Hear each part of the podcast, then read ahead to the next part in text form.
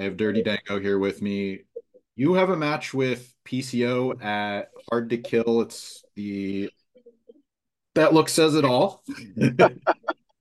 uh, oh man, I'm excited for this event. Uh, not only because TNA is back, but it seems like everybody's looking forward to it. Everybody's on the same page, no matter what role they have on the show. It's a really big moment for the company, for the roster. But then on the flip side, you have a match against PCO. So how are you approaching the weekend? Uh, I'm trying not to think about it too much. Uh, you know, I've been asked uh, numerous times, how do you, you know, what, what's your game plan going to a match with the uh, the Frankenstein Becker?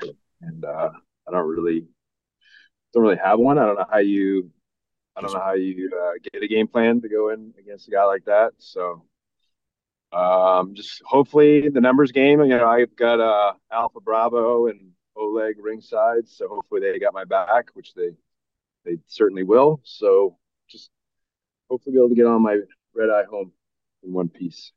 There you go. Walk out with a win. Maybe not too many injuries. I don't think you could ask for much more. Yeah, that's a win. Uh, I, I do want to talk about uh, your your security, Al- Alpha Bravo. Uh, he did some great work in Impact throughout. Like I know he was with Ty and Rosemary for a while, but now he's your personal security. I think people forget how valuable he can be. Like, can you sh- highlight or just explain like how much he's added to your presentation, just having him along for the ride with you? I hope he doesn't hear this because his head's gonna be all swollen.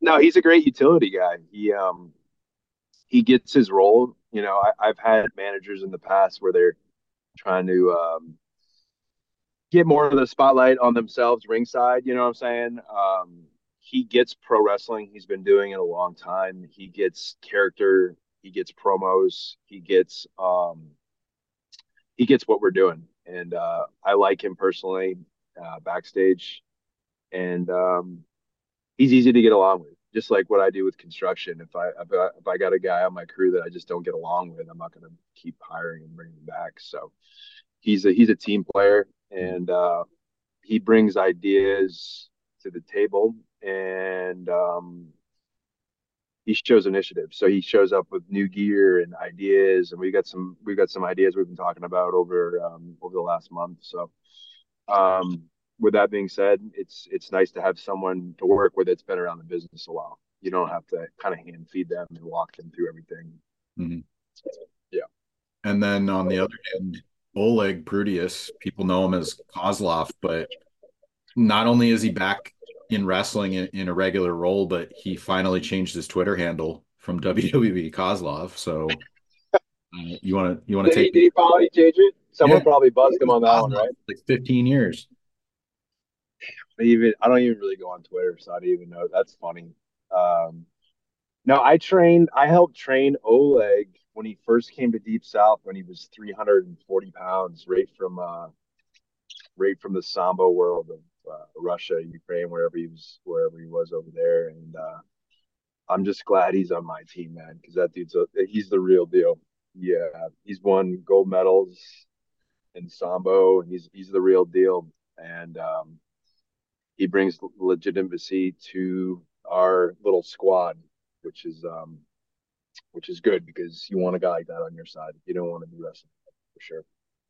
Yeah, it, it, it's nice to see him kind of back because I've seen him pop up in movies over the years, and you don't really know what's going on until you see him in the movie, and it's like, oh yeah, I wonder what he's up to. So now that he's kind of found a regular role, at least for wrestling fans, it's kind of nice to see that uh, he still has a passion for the business and and he's helping you know the, the three of you out.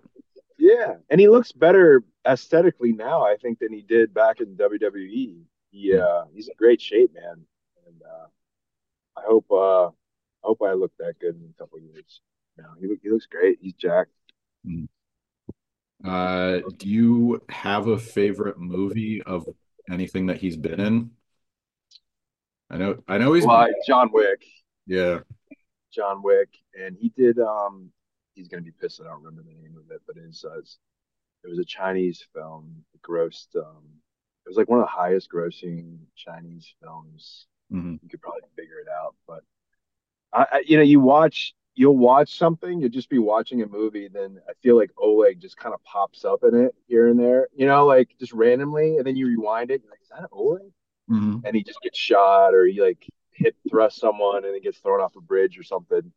But uh, yeah, he made it. He he's he still does. Uh, he made a good career uh, outside of wrestling, kind of when he left. You know, he left WWE, and uh, he's done he's done a lot of acting, and uh, which which what I was worried about his first match in like 11 years was uh, a couple months ago, and I, I feel like all the stunt work he's done over the last 10 15 years uh, or 10 or 10 or 12 years is really it's very similar to wrestling where you have to you know you're you're remembering spots and you're going through uh, you know through the motions. So he uh, his match was great and he, he didn't forget anything. He went right out there and nailed it first take. So um, yeah he, he picked right up where he left off for sure I remember seeing him. I think it was in The Wire, like just randomly because they had like the dock work. That was the season with the dock workers and stuff.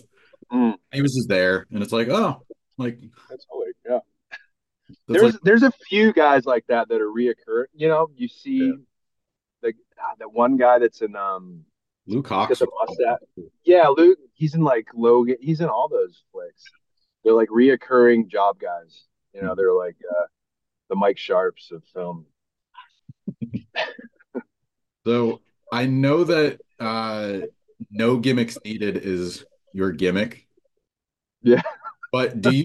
Is there a gimmick that you want, like that? Maybe you have one floating around in your head that you're like, eh, I, I'm doing no gimmicks now. But is there one that you maybe want to try out, or maybe could have? And yeah do you want to you want to hear the real the real story sure. I asked my gear maker to make all gimmicks needed because that's my fucking gimmick. I'm a gimmick, Yeah. and he put he put the the Chris Candido no gimmicks needed on the back of my gear, and I just said screw it, I'll just wear it. I know you, you run with it. Why not? I was like, whatever. I already paid for the gear. I'm not sending it back. So, Yeah. um, You're in construction. Are, are you still doing like private homes, or are you doing like others? You know, like Yeah. what? What do you? yeah, um, I'm doing a, a residential split ranch right now. I'm on, I'm actually driving in between projects, and I'm doing a three unit uh, commercial build downtown Portland, Maine right now. I'm just dealing with permitting, easements, and attorneys. So I'm going back and forth right now. Yeah, yeah. And um, so when I'm home Monday through Friday, it's 6 a.m. gym, work 9 to 7 p.m. and then wrestle on the weekends. So it's been it's it's been busy, man, the last year. So Yeah, I, I've been blessed. I liked when you were on Twitter more because I know you kind of gave some updates on some of the renovations on one of the houses you were doing. Yeah, yeah, Why I asked. Um, yeah. I have a gimmick for you that might. I don't know if this will work, but uh, since you were you're in construction, uh, you know you know Bob the Builder. Yeah. Okay, so you ever see the meme where they say, "Can we fix it?" and then it says, "No, it's fucked." Yeah.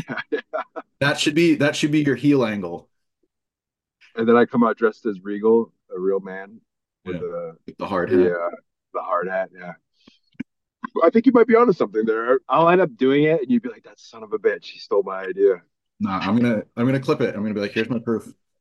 I put it. I'm like, "He never, he never came." I'll be like, "He never, he's, he never said that. I came up with that on my own." PCO has a gimmick. We already talked about that. Frankenstein. Uh, I've talked to a few people that, especially Steve Maclin, kind of called him Jason Voorhees like.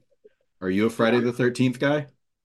I'm not. I've seen the flicks. Um, I've never been a big horror horror guy. I don't know. I think my dad used to make us watch them when we were kids, and it kind of screwed me up. That Cape Fear movie really rocked me. I haven't Yeah. never. I remember watching that movie as like it really messed me up, man. I never got into Jason or Halloween or any of that stuff after that. But but PCO is definitely a real life horror horror um, action star. I mean, look at the guy. Um, yeah, so most likely one of us are gonna get thrown or fall off something or hit the mat or the ground really hard. So I'm looking forward to that. Uh, hopefully it's him. And uh, yeah, I uh, I've been watching the guy since what '93. He was Becker. Yeah, he's been on TV for 30 years now. So you know, uh, hats off to him for reinventing himself. But um, hopefully, he doesn't kill me. But we'll see. All right, I got one last question. I usually do a watch list feature. Is there a match that in TNA Impact Wrestling that you would point you would show fans and say, you know, here's a personal favorite or here's who I sort of aim to show you every time I'm in the ring? Like one that kind of gives you a an all-around picture of who Dirty Dango is today? You know, I had a really good match with Steve Maclin uh, last year, and uh, I've worked him a lot. We worked a lot tag mm-hmm. team in the past, and uh, I didn't realize how good he was until we had that singles match. He's real aggressive, and uh, I was stiffing the hell out of him, and he kept bringing. He's a real tough dude. Um, I think it was center stage in Atlanta, maybe last year sometime. I, I, really enjoyed that match because it wasn't a comedy match. It was aggressive and um, the way I used to work back in the day. That I've been doing comedy so long. Sometimes you you get in the habit of going through the motions of being a comedy wrestler. So it um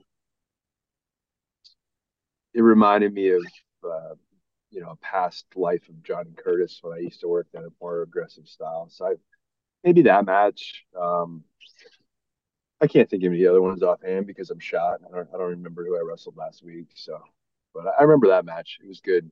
And, uh, I like wrestling, and I think he's a really underrated talent for sure. Steve is definitely.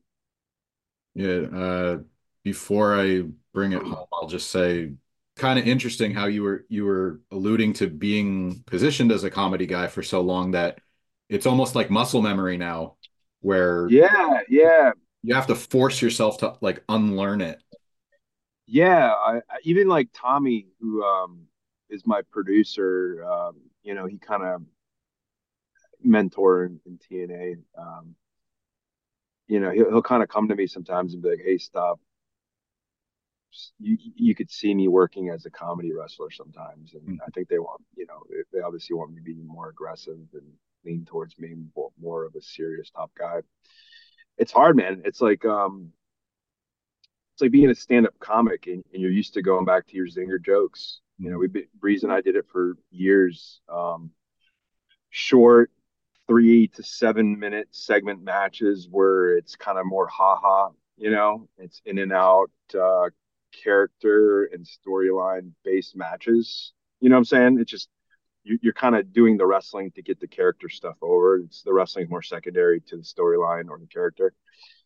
Uh, so having matches with Maclin that it's really not a storyline, you're just going out and having a good wrestling match. Um, kind of reminded me of being back in like FCW back in the day, which is it's good, man. It's body of work. That's what Dusty always talked about is um, your body of work over your career.